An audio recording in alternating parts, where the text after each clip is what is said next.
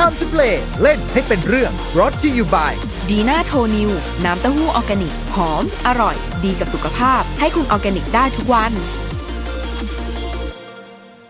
สวัสดีครับ ขอต้อนรับเข้าสู่รายการ Time to play เล่นให้เป็นเรื่องนะครับ และสำหรับสัปดาห์นี้เราก็วนกันมาอีกครั้งหนึ่ง กับทวยเทพจากตำนานของ Lovecraft นั่นเองนะครับสำหรับวันนี้เนี่ยจะเป็นเรื่องราวของทวยเทพ อิทากวา เทพแห่งลมหนาว และการบูชายัน เทพที่ว่ากันว่ามาจากตำนานพื้นบ้านของชาวอินเดียแดง สู่จักรวาลของ Lovecraft ครับ เรื่องราวจะเป็นยังไง และเทพตนนี้น่ากลัวขนาดไหน ขอเชิญทุกท่าน เตรียมค่าสติ sanity กันให้พร้อม แล้วมาร่วมดำดิ่งกันกับ Time to Play ของเราในวันนี้ครับ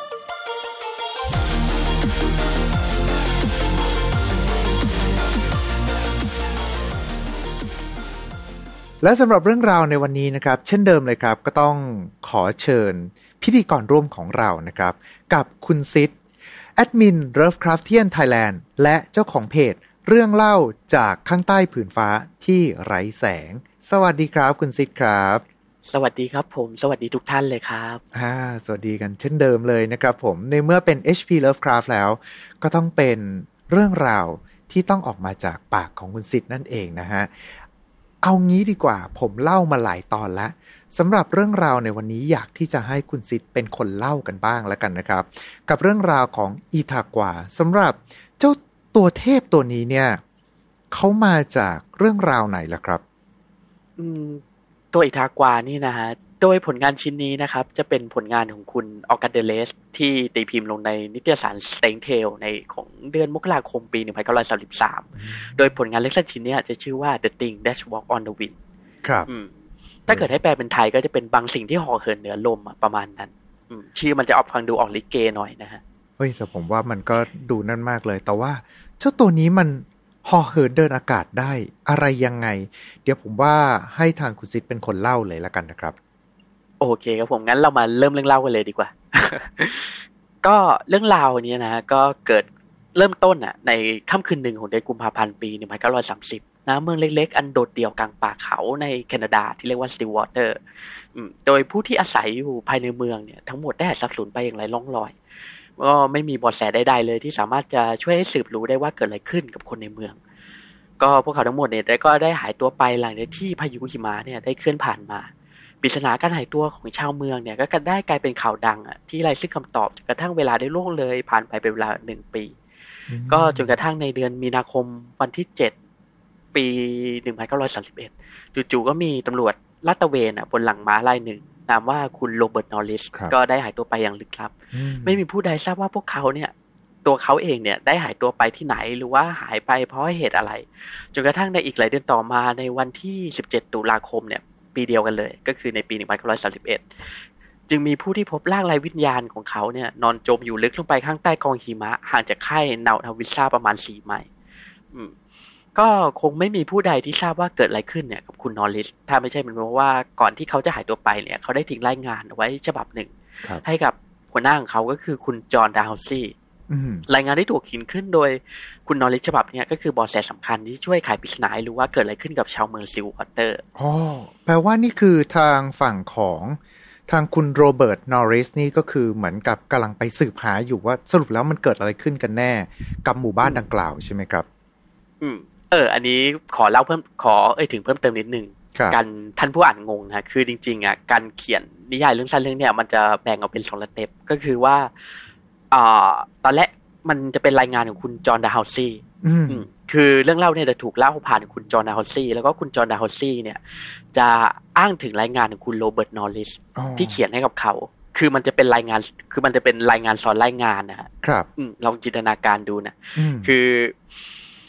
โดยในรายงานของคุณนอริสเนี่ยเดี๋ยวผมจะเล่าให้ฟังต่อไปเนี่ย ก็คือในช่วงหัวค่ำวันหนึ่งเนี่ย หลังจากที่คุณนอริสเนี่ยเพิ่งจะเดินทางมาถึงค่ายนาวิซา ขณะที่เขากำลังยืนรับลมอยู่ข้างนอกเนี่ยจู่ๆเขาก็สัมผัสได้ถึงลมหนาว แบบหนาวเยือกๆเลยนะที่เกิดขึ้นอย่างไม่มีสัญญาณแจ้งเตือนใดๆล่วงหน้าเนี่ยเกิดขึ้นครับเขาก็พบว่าจู่ๆเนี่ยแสงดาวบนฟ้าเนี่ยก็ได้ดับดับวูบลงไปเลยคล้ายกับคืนเดือนดับเลย แล้วก็ทันใดนั้นเองก็มีร่างที่ได้ล่วงหล่นลงมาจากฟ้าสามร่างโหสองร่างเนี่ยก็ค่อยล่วงหล่นลงมาเหมือนกับขนนก ในขณะที่อีกร่างหนึ่งเนี่ยหล่นตุ๊บลงมากระแทกพื้นอย่างแรงเลยครับ นอริสพบว่าสองร่างเนี่ยที่รอดชีวิตอะ เป็นชาย ในขณะร่างที่เสียชีวิตเนี่ยก็คือผู้หญิงไอ้ร่างที่หล่นตุ้มมาเนี่ยเสียเสียชีวิตนะครับ แล้วก็ด้วยความช่วยเหลือของเพื่อนของเขาก็คือคุณหมอยามิสันอืมก็พวกเขาเนี่ยสามารถที่จะนำผู้รอดชีวิตเนี่ยสองคนเนี่ยกลับไปสู่ที่พักเพื่อที่จะรับการเยียเยียวยารักษาได้อืมแล้วก็ได้ติดต่อหมอชันสูตรท่านหนึ่งเนี่ย ให้มาแบบว่าช่วยค้นหาความจริงอะ่ะ เกี่ยวกับความตายจริงๆสาว ครับ โดยจากเอกสารที่พบบนตัวของผู้ชายทั้งสองคนเนี่ยนะฮะนอริสพบว่าข้อ ชายทั้งสองคนเนี่ย คนหนึ่งชื่อว่าคุณอลิสันเบนเบิร์ด แล้วก็อีกคนหนึ่งเนี่ยจะชื่อว่าคุณเจมส์แมคโดนัลครับ อืม โดยชายทั้งสองคนเนี่ยก็เมื่อประมาณปีก่อนอะ ก่อนที่คุณนอริสจะเขียนรายงานฉบับนี้ขึ้นเนี่ยชายสองคนเนี่ย พยายามที่จะเดินทางไปยังสติลวอเตอร์ แล้วก็ได้หายสาบสูญไปพร้อมกับชาวเมืองในคืนนั้นอืมในขณะที่หญิงสาวผู้เสียชีวิตเนี่ยก็คือคุณไอรีน ก็เป็นลูกสาวของเจ้าของโรงเตี๊ยมในเมืองสติลวอเตอร์ ซึ่งก็ได้หายสาบสูญไปเหมือนกันอืมแล้วก็มาปรากฏว่ากลายเป็นศพอะในอีกหนึ่งปีต่อมาเนี่ยที่เจอเนี่ยแล้วโดยคุณเวนเบิร์ดเนี่ยก็คือผู้ที่ได้สติคืนมาก่อนคุณแมคโดนัลล์ครับ คือ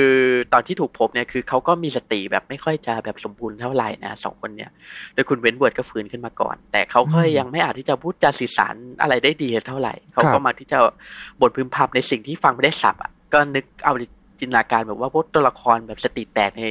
ผลงานของเลิฟคราฟต์นะประมาณนั้นนะครับก็คือบ่นพึมพำพึมพำไป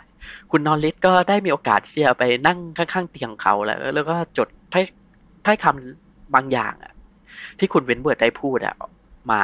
อืมโดยคำสำคัญอย่างไงก็มียกตัวอย่างยมทูตเดินดิน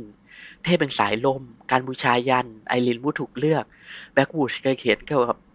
สิ่งเหล่านี้ขึ้นมา หรือว่า The Old One หรือว่าธาตุทั้งสี่อืม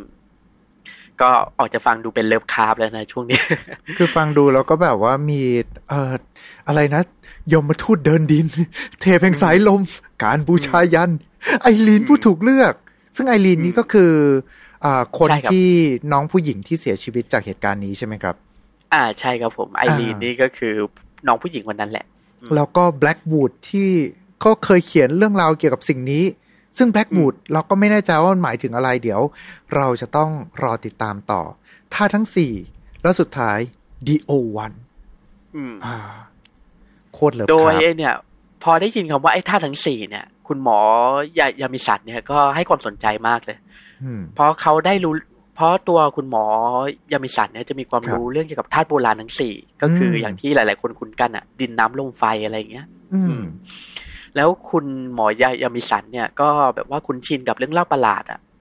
ของชาวสติลวอเตอร์ด้วย ก็คือเขาเคยได้ยินว่าพวกชาวเมืองเนี่ย ชาวเมืองสติลวอเตอร์ที่หายตัวไปทั้งหมดเนี่ย ได้นับถือเทพโบราณที่เป็นธาตุลม แล้วก็เคยได้ประกอบพิธีกรรมบูชายัญในหมู่ชาวเมืองอย่างเงี้ย แล้วก็เคยมีรายงานเกี่ยวกับอสุรกายร่างใหญ่อันลี้ลับที่เคยปรากฏตัวขึ้นในให้พบในละแวกนั้นด้วย อืมเอาจริงๆแอบแซวนิดนึงว่า ชื่อเมืองเนี่ย ชื่อ Still Water หรือแปลว่าน้ำนิ่ง แต่ว่าเทพที่อืมบูชายัญเป็นเทพลมนะฮะก็ประมาณนั้น โอเค โดยในจังหวะที่ โดยจังหวะที่คุณหมอยามิสันเนี่ยกับนอริสเนี่ยกำลังพูดคุยกันอยู่ไอ้เรื่องเกี่ยวกับต่างโลกอะไรทั้งหลายเนี่ยนะคุณเวนเบิร์ดเนี่ยก็ได้คืนสติขึ้นมาเป็นระยะเวลาสั้นครับๆโดยคุณเวนเบิร์ดเนี่ยก็ได้ถามตอนแรกแหละพอฟื้นขึ้นมาเขาก็ได้ถามเกี่ยวกับคุณแม็กแมคโดนัลล์ที่เป็นเพื่อนของเขาก่อนอืมอืม นอกจากนี้ก็ยังได้เตือนคุณนอริสด้วย เกี่ยวกับบางสิ่งอะ ที่จะหวนคืนกลับมาล่าคุณนอริสที่ก่อนที่จะกลับแบบว่ากลับไปมีสภาพกึ่งหลับกึ่งตื่นคล้ายๆคล้ายกับแบบว่า คนนอนฝันอีกครั้งหนึ่งครับอืมโดยคุณหมอยายามิสันเนี่ยพอกลับมาตรวจอาการอะของเวนเบิร์ดกับแมคโดนัลล์อะอืมเขาก็เชื่อว่าชายผู้รอดชีวิตทั้งสองเนี่ยกำลังจะตายแหละคุณหมอก็เชื่อว่าในเวลาเกือบปีเนี่ย ที่พวกเขาได้ถูกลักพาตัวหายไปเนี่ยชายทั้งสองได้ถูกนำพาห่อเหินอะ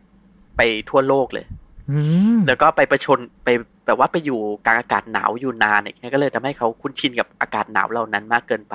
ครับพอลงกลับมาสู่พื้นโลกอะที่มีอากาศอบอุ่นอะก็ทำให้พวกเขาเนี่ยอ่อนแอ แล้วก็อาจจะเป็นเหตุผลที่ทำให้พวกเขาเนี่ยกำลังจะตายซะอย่างนั้น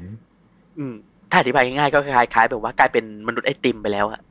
คือเหมือนกับว่าเอ่อชินกับสภาพอากาศที่อยู่ข้างบนไปเรียบร้อยแล้ว แล้วพอกลับมาอยู่ที่สภาวะปกติ ก็เลยกลายเป็นว่าไม่คุ้นชินแล้วก็กำลังจะตายซะอย่างนั้นนะครับ ใช่ แต่ว่าก่อนที่ชายทั้งสองคนเนี่ยกำลังจะสิ้นใจครับคุณนอริสเนี่ยก็ได้มีโอกาสที่จะแบบว่าไงดีอะไถ่ถามคุณเวนเบิร์ดอะอืมที่แบบว่ากึ่งหลับกึ่งตื่นอย่างเงี้ยเกี่ยวกับเหตุการณ์ที่เกิดขึ้นในสติลวอเตอร์เมื่อหนึ่งปีก่อนว่าพวกชาวเมืองเนี่ยหายไปไหนอืมเขาก็พอที่จะแบบว่าเรียบเรียงเรื่องราวทั้งหมดได้ว่า ประมาณว่าชายทั้งสองเนี่ย คือเดินกำกำลังเดินเป็นผู้มาเยือนจากต่างถิ่นกำลังจะเดินทางไปยังสติลวอเตอร์ฮะ โดยในคืนนั้นน่ะมันมีพายุหิมะเขาก็เลยเข้าพักในโรงเตี๊ยม อืมซึ่งระหว่างที่ทั้งสองคนเนี่ย เข้าพักในโรงเตี๊ยมเขาก็ได้รู้จักกับลูกสาวของเจ้าของโรงเตี๊ยมก็คือคุณไอรีนครับ อืม ก็คือทั้งสามคนเนี่ยได้รู้จักกันนะตอนนั้น แล้วคุณไอรีนเนี่ยก็ได้ขอร้องให้ชายทั้งสองคนเนี่ยพาตัวเธอหนีออกจากเมือง อืมเพราะเธอเชื่อว่าตัวเธอเนี่ย เป็นผู้ถูกเลือกที่จำเป็นจะต้องถูกบูชายันต่อเทพอิทากวาครับ อืม ซึ่งไออิทากวาเนี่ยก็คือเทพโบราณที่ชาวสติลวอเตอร์นับถือฮะซึ่งเด็กสาวที่ชื่อไอรีนเนี่ยไม่ต้องการจะตาย เธอครับเธอก็เลยโอเคหนีเลยละกัน ซึ่งอืมชายทั้งสองคนเนี่ยก็ตกลงที่จะช่วยไอรีน แต่ก็แน่นอนว่าทั้งสามคนเนี่ยหนีไม่พ้นฮะก็เลยถูกอิทากวาจับไป ในขณะอืมเดียวกันเนี่ย อิทากวาเนี่ยก็เกิดพิโรธขึ้นมา ก็เลยตัดสินใจที่จะเข่นฆ่าแล้วก็กลืนกินชาวเมืองทั้งหมด พวกสาวกทั้งหมดเนี่ยที่อยู่ในสติลวอเตอร์ไปหมดเลย ครับ ซึ่งในระหว่างหนึ่งปีหนึ่งปีระหว่างนั้นนะที่ถูกลักพาตัวไปเนี่ย สายลมเนี่ยก็ได้หอบหิ้วทั้งสามคนเนี่ยไปทุกหนแห่งเลย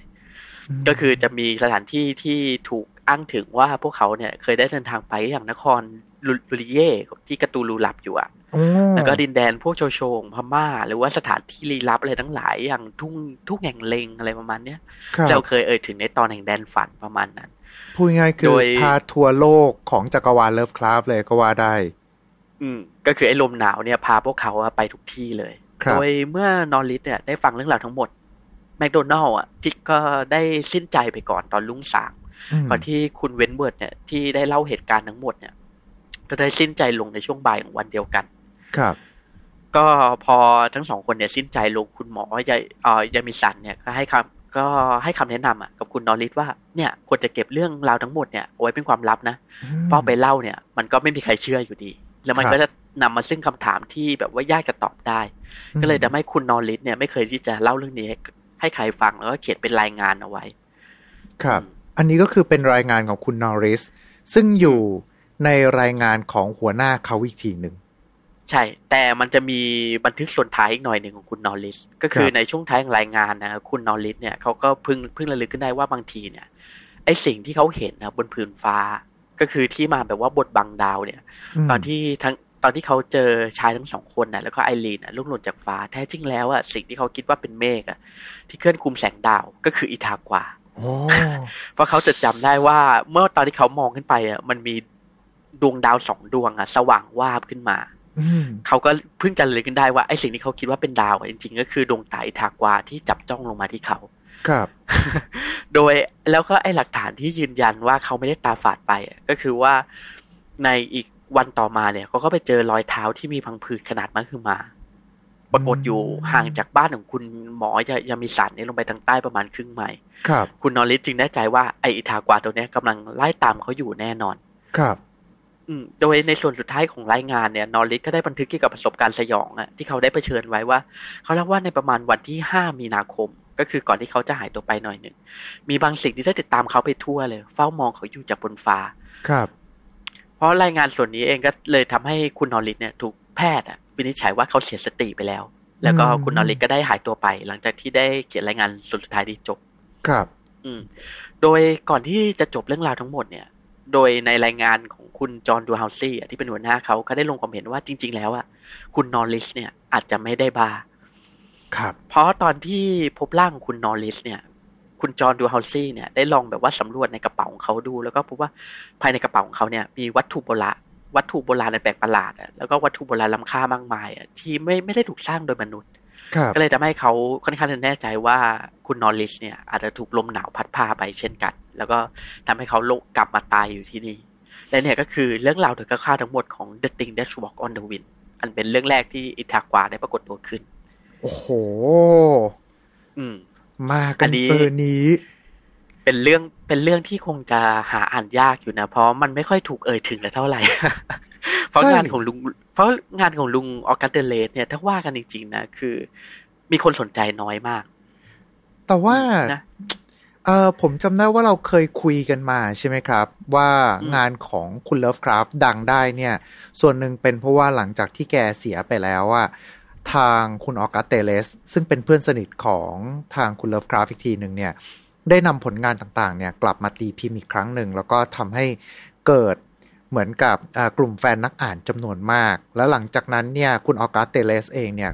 ก็เรียกได้ว่าเป็นคนที่สร้างจักรวาลขยาย แล้วก็ทำให้เกิดสิ่งที่เรียกว่าจักรวาลของเลิฟคราฟรวมไปถึงพวกทวยเทพโบราณต่างๆ ขึ้นมา ใช่ไหมใช่ก็คือคุณอออกัสเดเลสเนี่ยเป็นคนที่คิดชื่อ Cthulhu Mythos แล้วก็เป็นคนก่อตั้งสำนักพิมพ์ Arkham House ที่เอาผลงานของเลิฟคราฟแล้วก็เพื่อนเนี่ย ของเขาทั้งหมดเนี่ยกลับมาตีพิมพ์ แล้วก็ทำให้คุณนามของคุณเลิฟคราฟเนี่ย ที่ควรจะหายไปกับกาลเวลาเนี่ย กลายเป็นที่รู้จักสำหรับคนรุ่นหลังอ๋อซึ่งเอาจริง ๆ แล้วเราก็ไม่แน่ใจว่าเป็นเพื่อนที่ฉกฉวยโอกาส หรือจริง ๆ เป็นคนที่พยายามจะอุทิศตน เพื่อนฉันทำผลงานดีขนาดนี้ แต่ทำไมคนไม่ให้ค่าได้ ฉันจะทำให้ผลงานของนายโด่งดังนี่เองอืม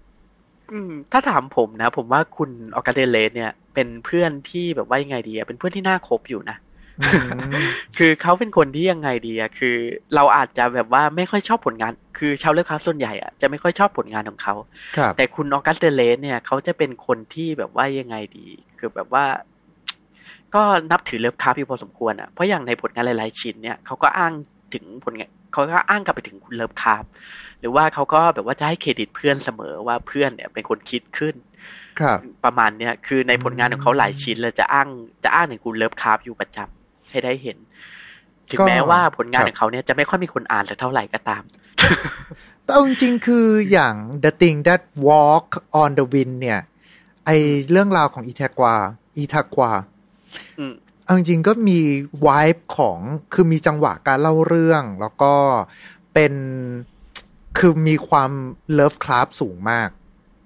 แต่อาจจะเหมือนกับในเมื่อไม่ใช่เลิฟคราฟเขียนเอง คนที่เป็นแฟนเลิฟคราฟแท้ๆเขาอาจจะรู้สึกว่าแบบแอนตี้ในระดับหนึ่งด้วยหรือเปล่า คือจะว่ายังไงดีแต่ผลงานชิ้นนี้ถูกเขียนขึ้นในปีหนึ่งพันเก้าร้อยสามสิบสามนะอืมตีพิมพ์ในนิตยสาร Strange Tales ครับ ก็ถูก ตีพิมพ์ขึ้นตอนที่คุณเลิฟคราฟยังมีชีวิตอ๋ออมแต่ถามว่าเพราะอะไร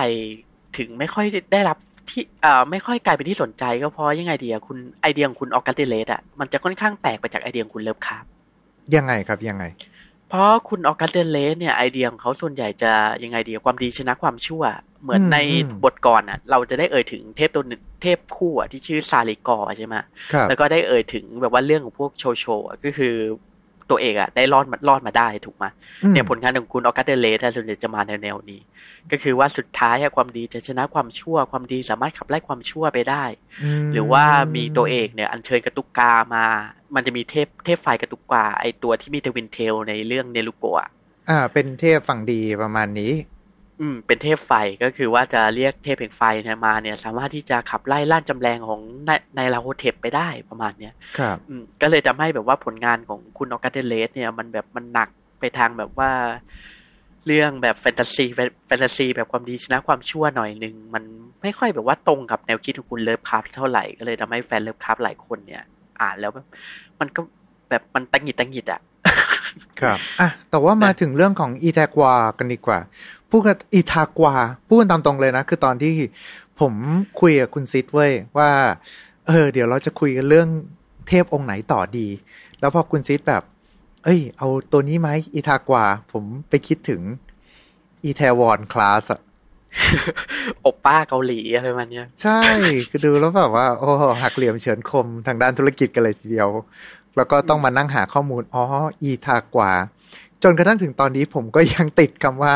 อีแทกวอีแทวอนอยู่ดีอืมนะครับเพราะอ่า แต่ว่าเรามาพูดถึงเรื่องของตัวเทพอีทากวากันบ้างดีกว่าคุณอืม ตัวอิทากวาเนี่ย มันจะยังไงดีอะให้จินตนาการดูนะ มันจะคล้ายๆเยติอะอ่า มันก็คือเอออ่าเยติบิ๊กฟุตอ่าเออประมาณนั้นนะมันเราก็เห็นว่า ต้นกำเนิดของมันจริง ๆ ก็ได้รับแรงบันดาลใจมาจากนั่นด้วยคือตัวชื่อเวนดิโกใช่ไหมฮะ ใช่ก็คือเออเดี๋ยวเราค่อยไปเล่าทีหลัง ก็คืออิทากวาเนี่ยจะได้รับแรงบันดาลใจอะก็คือไปเป็นอิทธิพลน่ะหลักเลยมาจากผลงานที่ชื่อ The Wendigo ของคุณอัลเจอนอนแบล็กวูดแต่เดี๋ยวเราค่อยมาขยายความกันทีหลังเดี๋ยวผู้อ่านจะงงเรามาเอ่ยถึงอิทากวากันก่อน ก็คืออิทากวาเนี่ยนะฮะโดยคือในเนื้อหาเนี่ยอาจจะไม่ได้แบบว่าอธิบายไว้ละเอียดสักเท่าไหร่ แต่ตัวอิทากวาเนี่ยก็ถ้าให้อธิบายมันก็จะคล้ายๆ แบบว่าตัวเยติหรือว่าลิงยักษ์อะครับ ที่แบบว่าสามารถที่จะห่อเหินไปในสายลมก็คือสามารถที่จะบินไปบนอากาศได้แล้วก็จะเป็นเทพเทพที่เป็นตัวแทนเทพแห่งเอ่อเทพแห่งลมในไอเดียของคุณออกัสเดเลสต้องอธิบายเพิ่มนิดหนึ่งตรงนี้ ก็คือว่าอย่างที่เราได้เอ่ยถึงไปในเนื้อหาเนี่ย มันจะมีการเอ่ยถึงธาตุทั้งสี่ ใช่ไหมก็คือดินน้ำลมไฟครับก็คือเป็นธาตุโบราณเนี่ยตามความเชื่อของคนสมัยโบราณนะโดยคุณออกัสเดเลสเนี่ยเขาก็จะมีแนวคิดประหลาดประหลาดอย่างหนึ่งที่ต่างไปจากคุณเลิฟคราฟก็คือเขาจะเอาเรื่องเกี่ยวกับธาตุทั้งสี่เนี่ยมาใส่ใน Cthulhu Mythosอืมอย่างอิทากวาเนี่ยก็จะเป็นธาตุน้ำหรือว่าอย่างกระตุกาเนี่ยก็จะเป็นธาตุไฟ แล้วกระตูลูก็จะเป็นธาตุนูนธาตุนี้อย่างเงี้ย ก็คือเขาจะจำแนกจำแนกแบบว่าไงเดียอสุรกายเนี่ยเอาเป็นธาตุธาตุครับ อืม ก็ประมาณว่าจะออกแนวโปเกมอนแล้วอะเริ่มเริ่มเริ่มมีเรื่องของพวกธาตุต่างๆ เข้ามาเกี่ยวข้องกันละอืม ก็ไอเนี้ยก็เลยทำให้อิทากวาเนี่ย จะถูกเรียกว่าเป็นเทพแห่งลม หรือว่าเป็นตัวแทนของธาตุลมประมาณเนี้ยในแนวคิดของคุณออการเดเลส โดยไอ้เจ้าอสุรกายตัวเนี้ยก็จะเป็นอสุรกายที่เป็นเทพอะที่ค่อนข้างจะป่าเถื่อนอยู่พอสมควร ก็จะคือว่ากันง่ายมันก็คืออสุรกายเลยแหละ ว่ากันง่ายมันไม่ใช่เทพ มันคืออสุรกายที่แบบว่าดูร้ายป่าเถื่อน แล้วก็แบบว่าจะมีแบบว่าผู้บูชานับถือเนี่ย อยู่ในแถบซีกโลกเหนือ ครับ ก็คือในแถบสแกนดิเนเวีย หรือว่าในแถบไอแบบว่าไงเดียไซบีเรียเงี้ยอากาศหนาวๆหรือว่าอย่างในแคนาดา ครับ อืมก็จะสาวกที่บูนับถือมันเนี่ย ก็มักที่จะจับคนมาบูชายัน บางทีก็เป็นในหมู่สาวกด้วยกันเนี่ย ก็จะจับมาบูชายันเพื่อให้แบบว่ามันเป็นที่พอใจ โดยในภายหลังเนี่ย เรื่องราวของอิทากวาก็จะถูกขยายความออกไป ว่าอิทากวาเนี่ย ต้องการที่จะแบบว่ายังไงดี สร้างบุตรหรือว่าสร้างแบบว่าผู้สืบทอดอะสายเลือดออกมาพูดง่ายก็คือจะสืบพันธุ์อืม นั่นแหละก็คือทำมันเลยพยายามที่จะเสพสมกับมนุษย์อะที่เป็นผู้หญิง เพื่อที่จะสร้างลูกที่มีความแข็งแกร่งของพวกเดเกตโอวันหรือว่าอย่างเทพอะอย่างอัลตกอสอะไรทั้งหลายเนี่ยก็คือมันพยายามที่จะสร้างลูกอะที่มีพลังมากกว่า แต่ต้องบอกว่าไอ้ไอ้เรื่องเนี้ยเป็นสิ่งที่ถูกเสริมขึ้นมาในผลงานหลังๆนะฮะไม่ใช่แนวคิดของคุณออกัสเดเลสครับ โดยตัวอิทากวาเนี่ยก็จะมักจะจะถูกต่อเติมเรื่องราวเนี่ยที่เราคุ้นๆกันก็จะมีนักเขียนอีกท่านหนึ่งก็ ซึ่งเราคงถ้ามีโอกาสเดี๋ยววันหลังจะมาขยายความแต่แค่เอ่ยถึงเฉยๆตรงนี้ก่อน ก็คือคุณไบรอนคาร์บคุณไบรอนคาร์บเนี่ยเขาจะเอาเรื่องราวของ Cthulhu My- Cthulhu Mythos เนี่ย ไปเอ่ยถึงแล้วก็สร้างเป็นจากจากวันยาวเลย ครับ แล้วก็ตัวอิทากวาเนี่ยจะเป็นหนึ่งในตัวลายที่เขาได้ใช้แล้วเรื่องราวเนี่ยมันก็จะได้ถูกขยายความออกไป แล้วก็ทำให้ตัวอิทากวาตัวเนี้ยกลายเป็นที่รู้จักแล้วก็คุ้นเคยกันสำหรับคนในยุคเราแต่ถ้าเกิดพูดถึงอิทากวาเงี้ยเนเมอร์บอกว่าเป็นตัวที่เป็นระดับ อาจจะไม่ได้เป็นระดับ The Great O1 คือไม่ได้เป็นเบอร์แบบว่าเป็นเทพโบราณอะไรขนาดนั้น นับไปทางกึ่งกึ่งสัตว์ประหลาด แต่ว่าก็มีคนที่นับถือเป็นเทพอยู่ แล้วเจ้าอิทากวาเนี่ยมันสามารถทำอะไรได้บ้างครับ ความสามารถของมัน แล้วทำไมคนถึงต้องไปบูชายันมันด้วย เพราะว่าถ้าเกิดว่าเป็นเป็นเทพองค์อื่น ๆ อย่างไม่รู้สิ คือผมก็ยังรู้สึกว่าอะอย่างคุทูลูก็เป็นเหมือนกับอาเจ้าลัทธิของ ของวันสิ้นโลกประมาณนี้ หรือว่าถ้าเกิดว่าเราจะไปยอกโซทอสก็ผู้ที่มีความรู้เป็นอนันต์ แต่ถ้าเกิดว่าเป็นอิทากวา มนุษย์บูชายันไปเพื่ออะไร เออ ถ้าเกิดว่าเป็นในแนวคิดของคุณออกาเดเลนนะแบบว่าในในเรื่องสั้นที่เขาเขียน ผมเชื่อว่าตัวอิทากวาเนี่ยจะคล้ายๆพวกนักลิทไถอะก็คือถ้าเองไม่เอาเหยื่อบูชายันมา เดี๋ยว ข้าก็จะจับพวกเองกินทั้งหมดเลยอะไรประมาณเนี้ย ซึ่งมันก็เกิดขึ้นในเรื่องใช่ไหมคือมันก็อย่างนั้นไงก็คือว่าถ้าเกิดว่าไม่ยอมมอบสิ่งที่มันต้องการ มันก็จะทำลายทุกชีวิตอะที่ไอเดียที่อยู่ใต้อำนาจของมัน ครับ แต่ในภายหลังเนี่ย พอมีเกมอย่างคอคอประตูรูขึ้นมาแล้วก็จักรวาลของมันเนี่ยได้ถูกแบบว่าขยับขยายออกไป โดยทั้งคุณออกกัตเตเลสเองหรือว่านักเขียนท่านอื่นเนี่ย ก็จะมีแบบว่าความเชื่อว่าพวกสาวกของอิทากวาเนี่ย อื ที่นับถือมันเนี่ย จะได้พลังพิเศษที่แข็งแรงเหนือมนุษย์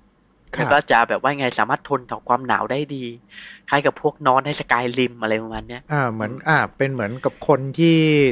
สามารถทนความหนาวได้ อืมแล้วก็มีร่างกายแข็งแรงอะไรประมาณนี้แข็งแรงกว่ามนุษย์ธรรมดาอะไรประมีมาณพลังเหนือก็มเลยนุษทำให้ย์ไปมีคนอืม ก็เลยทำให้คนมีคนมานับถืออิทากวาแต่โดย เนื้องานเดิมของมันจริงๆอะผมว่ามันจะออกแนวเทพนักรีดไถมากกว่าอ๋ออืมแล้วคืตัอวถ้าเกิดครับไม่ถ้าเกิดไม่ให้ก็เก็บเลย ยกหมู่บ้านยกเมืองอะไรประมาณเนี้ยอืมดูเป็นเทพอันดาพานดีว่ะ แล้วถ้าเกิดพูดถึงนั่นแหละครับ แล้วพูดถึงตัวความสามารถของเจ้าอีทากวา มีความสามารถอะไรบ้าง เบื้องต้นตอนเนี้ยเราดูเรารู้แล้วแล้วว่า มันน่าจะห่อเหินเดินอากาศได้ถูกไหมอืมอิโตอิทากวาเนี่ยถ้าว่ากันจริง ๆ คือมันมีความสามารถที่จะห่อเหินเหนือลม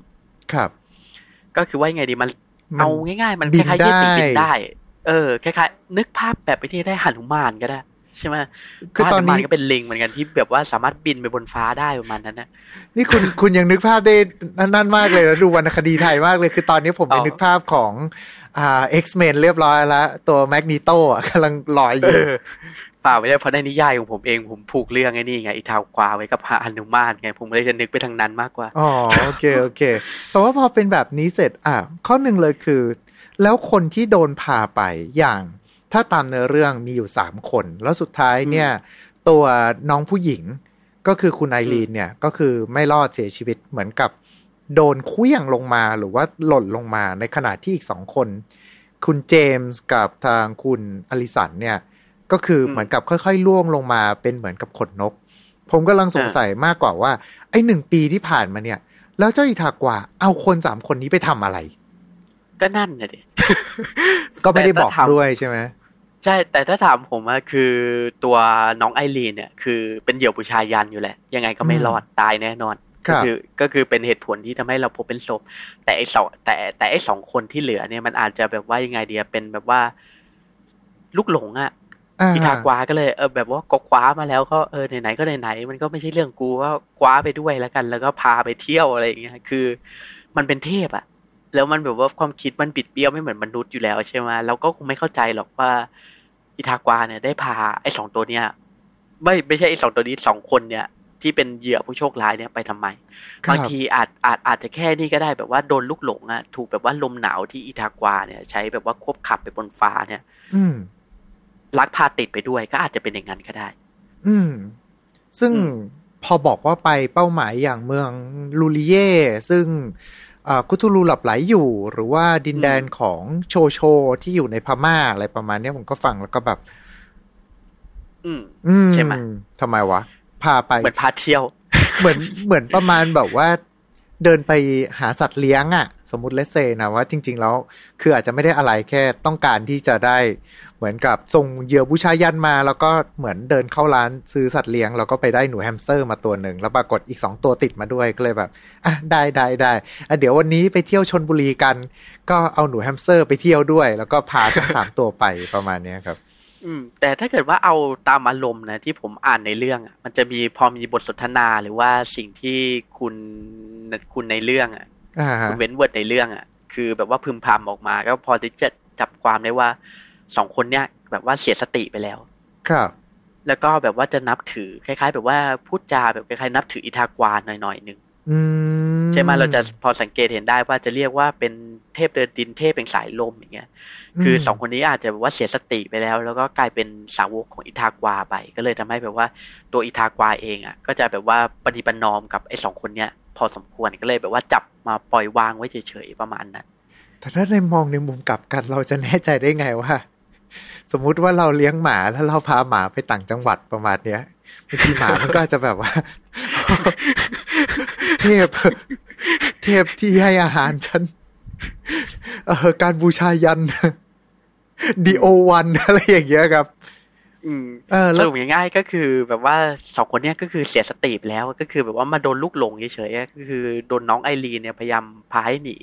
แต่ก็หนีไม่พ้นก็โดนลูกหลงไปแล้วก็พอเห็นอิทากวาไปก็กลายเป็นบ้าไอ้นี่คือที่ผมคิดเอานั้น มันน่าจะออกมาในรูปดีมากกว่า ครับ แล้วก็อย่างที่เขาในนั้นเขาบอกว่า Blackwood เคยเขียนถึงสิ่งนี้เอาไว้แล้วอะไรคือ Blackwood อืม เออไหนๆก็ไหนๆแล้วเอ่ยถึงชื่อ Blackwood มาแล้วก็อธิอธิบายเกี่ยวกับเรื่องนี้เลยละกันเพราะอาจจะสำคัญอยู่สำคัญมากๆเลยนะเรื่องนี้อืมก็คือว่า Blackwood ที่เอ่ยถึงเนี่ยจะเป็นชื่อชื่อท้ายของนักเขียนที่โด่งดังอะอีกท่านหนึ่งก็คือคุณ Algernon Blackwood ครับไอ้เนี่ยชื่อคุณ Algernon Blackwood เนี่ยนะเป็นนักเขียนแล้วก็นักจัดรายการวิทยุชาวอังกฤษอืม เขาจะเป็นแบบว่านักเขียนนิยายแนวประหลาดที่มาก่อนการอืมมคือต้องบอกก่อนว่าคุณ Algernon Blackwood เนี่ยมาก่อนคุณ Lovecraft นะครับโดยผลงานเด่นๆเนี่ยที่เราแบบว่านักอ่านเนี่ยจะรู้จะคุ้นกันก็จะมีอย่าง The Wendigo The Wendigo นี่สำคัญเดี๋ยวเรามาเรามาเอ่ยถึงทีหลังว่าสำคัญยังไง แล้วก็จะมีอีกเรื่องหนึ่งก็คือ The Willow อืม The Willow นี่จะถูกเขียนขึ้นในปี1907อืมฮะ ไอ้เรื่อง The Willow นี่ก็สำคัญ คือนอกจากว่าจะเป็นที่รักของนักอ่านทุกท่านแล้วเนี่ย มันยังเป็นแรงบันดาลใจสำคัญของคุณ Lovecraft ด้วยโอ้พูดง่ายๆคือเป็นเหมือนกึ่งกึ่งๆอาจารย์ของใช่ Lovecraft อีกทีหนึ่งใช่ เพราะคุณ Algernon Blackwood เนี่ยเป็นคนที่มีอิทธิพลมาก ต่อครับนิยายแนวประหลาดอะแบบยุคเริ่มต้นเลย แล้วคุณ Lovecraft เนี่ยก็ได้รับอิทธิพลจากคุณ Algernon Blackwood เนี่ยมาเยอะมากครับๆ โดยโดยแนวคิดเกี่ยวกับเรื่องสยองแนวประหลาดที่คุณ Lovecraft ได้เขียนเนี่ย ก็มาจากคุณคนนี้แหละ อืม I see ส่วนหนึ่งนะส่วนหนึ่งคือไม่ได้แบบว่ารับมาโดยตรงอะไรเงี้ยแต่ส่วนหนึ่งเนี่ยก็รับมาจากคุณ Blackwood คนนี้แหละครับก็เลยทำให้เราจำเป็นจะต้องเอ่ยถึงคุณ Algernon Blackwood คนนี้ อ่า แล้วก็เรื่องของเวนดิโก้บ้างดีกว่า เพราะว่าถ้าเกิดอืมว่าเรา search ใน Google มาเราก็จะเห็นได้ว่า มันก็จะมีรูปลักษณ์ที่หลากหลาย ตั้งแต่หน้าตาเหมือนกับ ตัวเยติ หรือว่าตัวบิ๊กฟุตอย่างที่เราคุ้นๆกัน ไปจนถึงหัวเป็นกวางไปเลย แล้วอืมที่บอกว่าเวนดิโก้กับเจ้าตัวอิทากวาเนี่ยอิทากวา มันอืออิทากวามันมันเหมือนกันยังไงอะครับ อืม ก็เพราะว่าคุณAugust Derleth เนี่ยหรือว่าคุณ Lovecraft เนี่ย ชอบ Algernon Blackwood แล้วครับตัวแกเองก็ชอบ Algernon Blackwood เหมือนกันแกก็เลยรับ ผลงานที่ชื่อ The Wendigo ที่ถูกเขียนขึ้นในปี 1910อะของคุณ Algernon Blackwood เนี่ยครับ มาแปลงเป็นอิทากวาอืมอืมซึ่งก็คือตัวว่าตัวอิทากวามันคือ เออก่อนอื่นเนี่ยเรามาเราแวะแวะมาอ้อมเอ่ยถึงผลงานที่ชื่อ The Wendigo กันหน่อยหนึ่งดีกว่า สั้นๆหน่อยอ่าเดี๋ยวครับโดย The Wendigo เนี่ยก็จะเป็นเรื่องเล่าของผู้ชายสี่คนที่เป็นนายพรานไม่ใช่นายพรานก็คือว่าไปออกล่าสัตว์ด้วยกันน่ะในแถบอืมแถบป่าของแคนาดา โดยในระหว่างที่ออกล่าเนี่ย ผู้ชาย ผู้ชายคนหนึ่งก็หายไป ผู้ชายคนหนึ่งในสี่คนเนี่ยก็หายไป หลังจากที่เขาได้เอ่ยว่าได้กลิ่นประหลาดเหมือนศพ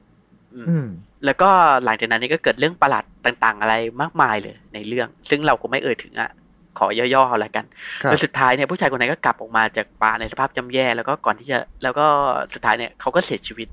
อืมโดยในกลุ่มเนี้ยก็จะมีพ่อครัวชาวอินเดียแดงคนหนึ่งเขาก็ได้เอ่ยว่าบางทีอะผู้ชายคนเนี้ย ก็อาจจะไปพบเจอกับตัวเวนดิโกในตำนานเข้า ก็เลยทำให้เกิดเรื่องทั้งหลายขึ้นมา เนี่ยคือเรื่องราวของ The Wendigo ที่ถูกเขียนคุณถูกเขียนขึ้นโดยคุณ Algernon Blackwood มีแปลไทยด้วยนะเรื่องเนี้ยอืมซึ่งเจ้าตัวเวนดิโกเองนี่ก็เหมือน ผมเห็นว่าไปอยู่ที่ผลงานหลากหลายมาก แล้วก็หนึ่งในนั้นก็คือ ถูกดัดแปลงมาเป็นอิทากวาตัวนี้นะฮะ อืม ก็แต่ตัวเวนดิโกตัวเนี้ยมาจากตำนานจริงของชาวอินเดียแดงนะ ครับ เพราะในความเชื่อของอินเดียแดงจริงๆอะจะมีอสุรกายที่ชื่อเวนดิโกตัวเนี้ย แต่มันก็ไม่ใช่เยติ หรือว่าพวกบิ๊กฟุตอย่างที่แบบว่าเราคุ้นๆกันจากฮอลลีวูดหรืออะไรเงี้ย เพราะในเวอร์ชันฮอลลีวูดตัวปี 2001ถ้าผมจำไม่ผิดอะตัวเวนดิโกมันจะมีเขาด้วย ใช่ใช่ใช่ใช่อืมคือถ้าเกิดว่าเรา search คำว่าเวนเวนดิโกบนอินเทอร์เน็ตเนี่ยรูปลักษณ์ไอ้เวนดิโกมีเขาเนี่ยก็มักจะโผล่ออกมา ซึ่งจริงๆอะแรกเริ่มเดิมทีตัวเวนดิโกเนี่ยจะไม่ได้มีรูปลักษณ์อย่างนั้น ครับ โดยในความเชื่อของชาวอินเดียแดงเนี่ยเวนดิโกเนี่ยจะเป็นวิญญาณชั่วร้ายอืมคือมันจะเป็นแบบว่าคล้ายๆปอบอะอืมก็คือจะเป็นอสุรกายชั่วร้ายที่จะมาสิงสู่อยู่ในร่างมนุษย์ แล้วก็จะไอ้มนุษย์ที่ถูกสิงสู่เนี่ย ก็จะกินมนุษย์ด้วยกันเป็นอาหาร ครับ อืมก็คล้ายๆปอบบ้านเราอะเหมือนเออเหมือนเป๊ะเลย ความเชื่อเออโดยเหมือนกันทั้งโลก โดยไอ้เวนดิโกเนี่ย ก็จะมักถูกอธิบายไว้ว่าก็จะมีร่างกายผอมบาง มีแต่ หนังหุ้มกระดูกอย่างเงี้ยมีผิวสีซีดเหมือนคนตายมีดวงตาลึกโพรงแล้วก็มีกลิ่นเหม็นเหมือนกับซากศพครับ อันนี้คือตามความเชื่อของชาวอินเดียแดงนะโดยไอ้เวนดิโกเนี่ยก็จะเป็นอสุรกายที่กินไม่เคยอิ่ม ก็เลยทำให้มันเนี่ยจำเป็นที่ต้องออกหาล่าเหยื่ออยู่ตลอดเวลาอืมแล้วก็ทำให้ถูกเชื่อว่าไอ้เวนดิโกเนี่ยมันจะเป็นตัวแทนความเชื่อ มันจะเป็นตัวแทนของอารมณ์ความโลภแล้วก็ความตะกละอืมคือมันมีเหตุผลเหมือนกันนะ ก็คือว่าชาวอินเดียแดง ที่อาศัยอยู่ในแถบที่มีความเชื่อกับตัวเวนดิโกเนี่ย ก็จะอาศัยอยู่ในสถานที่แห้งแล้งแล้วก็มีอากาศเย็นอะครับมีอากาศหนาวเย็นอะ ค่อนข้างบ่อยก็คือในแถบแคนาดา แถวแถวๆไอ้เนี่ยทะเลสาบอะอ่าทะเลสาบออนทาริโออะแถครัวบๆนั้นน่ะคือมันจะเป็นพื้นที่ที่แบบว่ามีแต่แบบว่ามีอะไรให้ล่าน้อยก็เลยทำให้คนเนี่ย จะจะเป็นต้องแบ่งปันกันเยอะๆอะ คือแบบว่าอืมล่าอะไรมาก็ต้องแบ่งปันกัน อย่าโลภเก็บไปว่าคนเดียวหรือว่าอย่าตะกะเก็บไว้คนเดียว ซึ่งไอความเชื่อของเบติโกเนี่ยอาจจะเป็นสิ่งที่ชาวอินเดียแดงอะ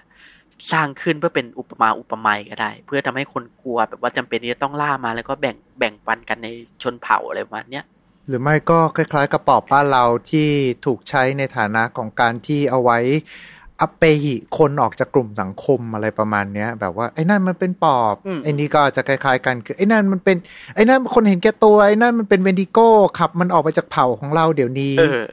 ใช่ใช่ก็น่าจะเป็นประมาณนี้ครับโดยตัวเวนดิโกเนี่ย มันก็จะผมว่าคนคนน่ะ น่าจะรู้จักตัวเวนดิโกเนี่ยมากกว่าอิทากวานะอาจจะรู้จักบิ๊กฟุตมากกว่าที่จะรู้จักเวนดิโก้เออเออเพราะไอ้ไอ้เนี่ยเพราะอิทากวาเนี่ยก็มาจะผู ก็อย่างที่บอกไปว่าคุณ August Derleth อะ แกรับเอ่อแนวคิดเกี่ยวกับเวนดิโกอะมาจากคุณ Algernon Blackwood แล้วก็คุณ Algernon Blackwood เนี่ย ก็รับแนวคิดกับ Wendigo เนี่ยมาจากตำนานจริงที่เราเล่าไปเมื่อกี้ครับก็เลยทำให้ตัวอิทากวาเนี่ยมาได้ถูกเชื่อมโยงกับชื่อ The Wendigoโอ้อืก็คือในผลงานของคุณ August Derleth เองก็ เอ่ยถึงเหมือนกันว่าตัวอิทากวาเนี่ยก็จะมีฉายาว่า Wendigoอืม ใช่ใช่อืมเพราะว่าผมไป checking มาว่าฝั่งของตัวในวิกิครับเขาเขียนยังไงบ้าง เป็นวิกิเฉพาะทางของทาง Lovecraft เนี่ย ก็บอกว่ามีทั้ง Dead Walker God of the Cold God of the Wind อืมอิทากวา Lord of the Wind Vedigo The White Silent ประมาณเนี้ยครับ หรือว่า The Wind Walker และชื่อสุดท้ายคือเยติ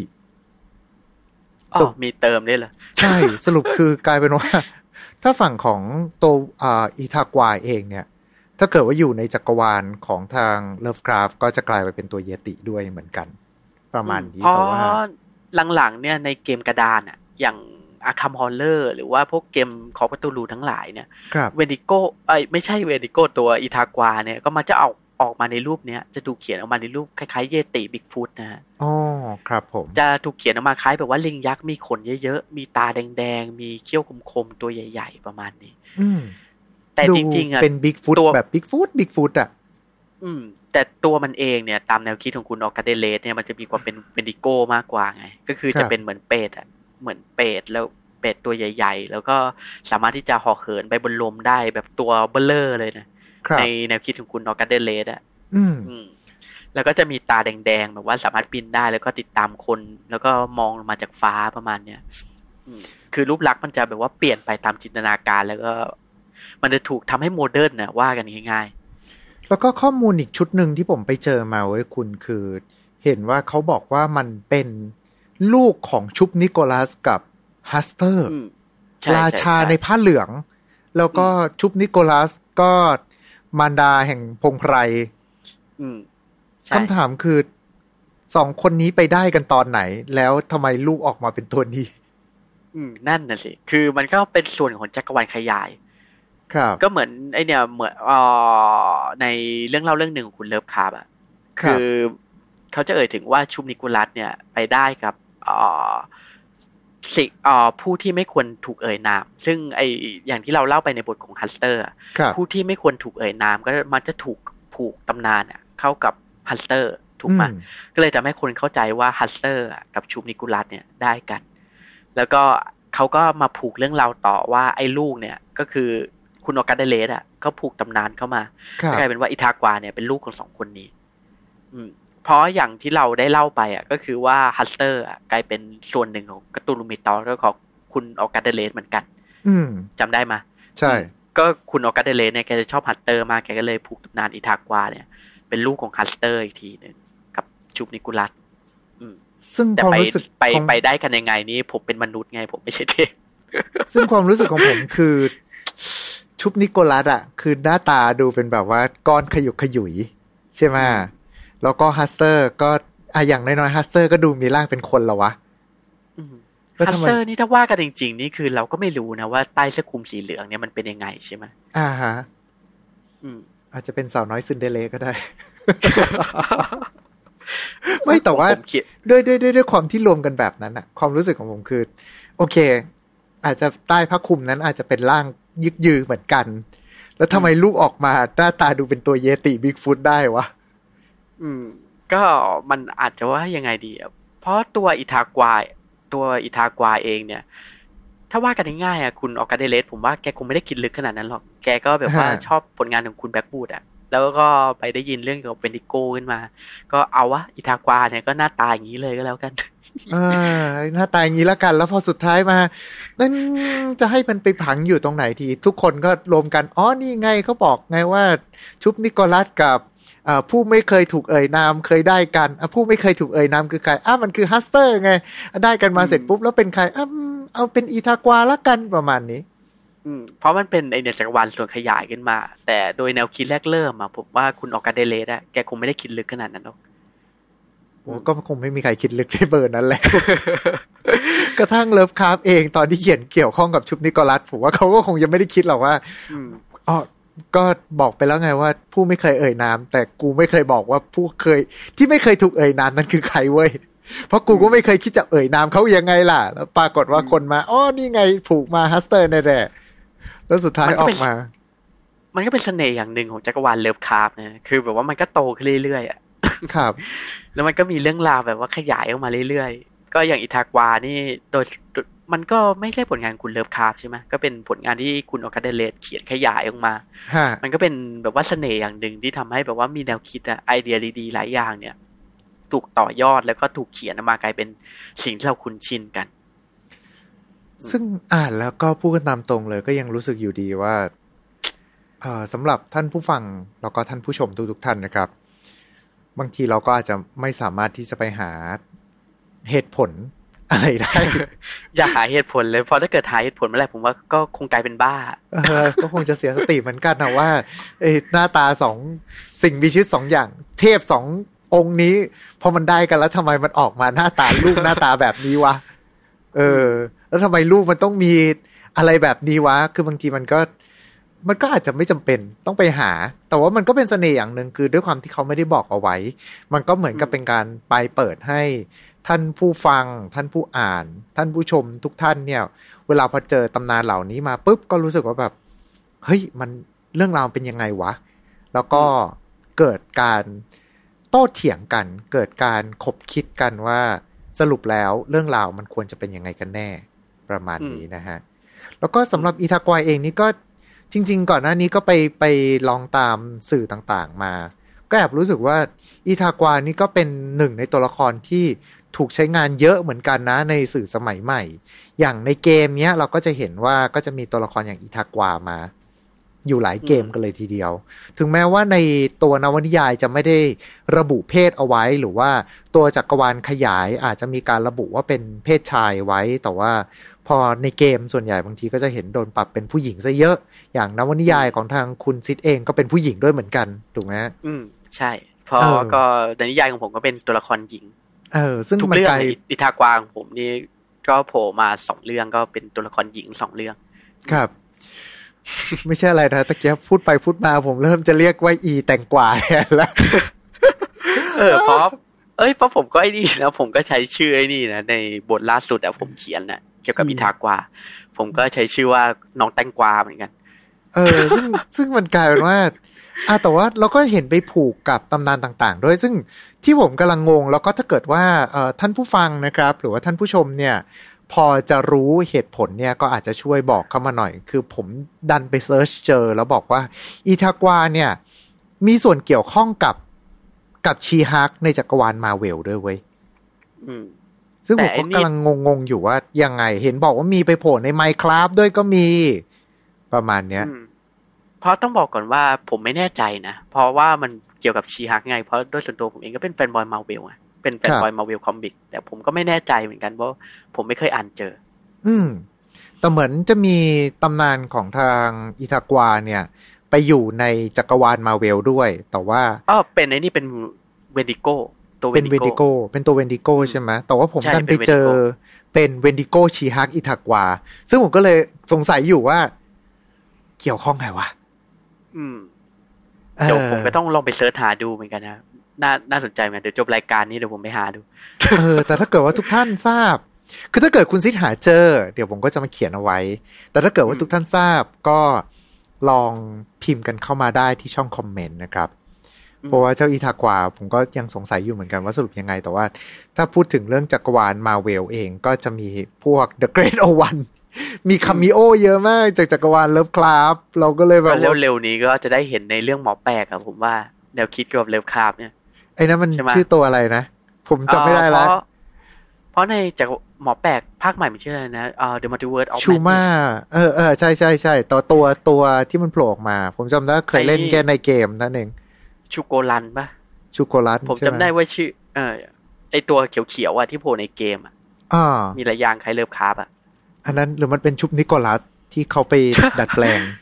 หรือคืเปอล่าในจักรวาลมาเวลเนี่ยมันจะรับอิทธิพลหลายอย่างมาจากเลิฟคราฟไงโดยเฉพาะอ่าไอตำนานหมอแปลกเนี่ยเพียบเลยครับ ก็เดี๋ยวถ้ามีเดี๋ยววันหลังนี้ถ้ามีโอกาสเดี๋ยว ตอนหมอแปลกเข้าป่ะเดี๋ยวเรามาแถลงไขกัน เดี๋ยวผมไปหา ช่วยพิมพ์กันเข้ามาก็ได้ว่าปกติทุกท่านเนี่ย ติดตามช่องตำนานของมาเวลของช่องไหนกันบ้างเผื่อเดี๋ยว เรียกมานั่งคุยกันสามสายอืม คุยกันสามคนเลยว่าด้วยเรื่องของ Lovecraft ในจักรวาลมาเวลมีตัวอะไรบ้างเออเพราะโดยเพราะโดยส่วนตัวผมเองก็เป็นในนี่ไงเป็น fanboy Marvel ไงครับเป็น fanboy Marvel comic ก็จะค่อนข้างกระตือรือร้นอยากที่จะพูดถึงพอสมควรอ่าได้หรือถ้าเกิดทุกท่านอยากฟังก็พิมพ์คอมเมนต์กันเข้ามาได้ ผมเก็บคอมเมนต์มาแล้วก็เอามานั่งประชุมกับทางคุณซิดอยู่เรื่อยๆนะครับว่าเราจะเล่าเรื่องไหนดี ความเป็นจริงคือไม่ใช่การประชุมเพื่อที่จะหาคอนเทนต์ที่ดีสุด แต่ว่าเป็นการประชุมเพื่อที่ว่า คนฟังอยากฟังว่ะ เราข้ามไปตัวนู้นไปก่อนไหมเล่าตัวนี้แทนเพราะมีคนดู request มาเออจริงๆก็ประมาณนี้จริงๆ request มาเยอะเหมือนกันนะ คือผมก็พยายามไล่ชื่ออยู่ เดี๋ยวจะพยายามไททเอ่อถ้ายังทำรายการถ้าผมยังมีชีวิตอยู่นะ แล้วยังทำรายการต่อไปเรื่อยๆ ก็คงมีโอกาสพูดถึงอะครับ ดังนั้น กลับรบกวนนะครับทุกท่านสำหรับทุกท่านที่กำลังรับชมหรือว่ารับฟังกันอยู่นะครับ ช่วยแชร์กันไปเยอะๆนะฮะเพราะถ้าเกิดว่ายอดวิวของเราน้อยๆ เราก็อาจจะวันหนึ่งทาง Mission To Pluto แบบยอดวิวน้อยๆดิโดนดีดออกจากขอบจักรวาลไปเลยนะครับ ก็กลับกลับขอบพระคุณทุกท่านที่ ร่วมรับชมแล้วก็รับฟังกันมาจนถึงตอนนี้นะฮะอะแต่พูดถึงประเด็นของอิทากวากันบ้างดีกว่า มันก็น่าจะอืมประมาณนี้นะฮะสำหรับวันนี้ถูกไหมหรือว่ามีประเด็นไหนที่เราควรจะพูดถึงเพิ่มเติมไหมครับคุณสิทธิ์ครับ ไม่น่าจะมีแล้วนะ ผมว่าน่าจะครอบคลุมหมดแล้ว ไม่มีอะไรแล้วอะก็น่าจะประมาณนี้นะครับ ยังก็ตามวันนี้ก็ต้องขอขอบคุณคุณซิดมาก ๆ เลยนะครับ ที่มาร่วมดำเนินรายการไปด้วยกันนะครับ ขอบคุณทุกท่านที่ฟังจนจบเช่นกันครับผม อ่าแล้วก็แน่นอนนะครับ ขอบคุณทุกๆทท่านด้วยที่ติดตามรับชม แล้วก็รับฟังกันกับ Time to Play Podcast ในวันนี้นะครับ ถ้าจะเป็นการไม่รบกวนก็อาจจะช่วยกันกดไลค์กดแชร์ กด Subscribe กด Follow กดกระดิ่งแจ้งเตือนตามช่องทางที่ทุกท่านเนี่ยกำลังรับชมหรือว่า รับฟังกันอยู่นะครับ เพื่อที่จะไม่พลาดพอดแคสต์ดีๆ จากพวกเราชาวพลูโตนะกันนะครับยังไงก็ตามวันนี้ขอขอบคุณทุกๆทท่านกันอีกครั้งหนึ่ง แล้วก็เอาไว้เจอกันใหม่ โอกาสหน้าวันนี้ขอบคุณแล้วก็ สวัสดีครับ Time to play เล่นให้เป็นเรื่อง Presented by ดีน่าโทนิว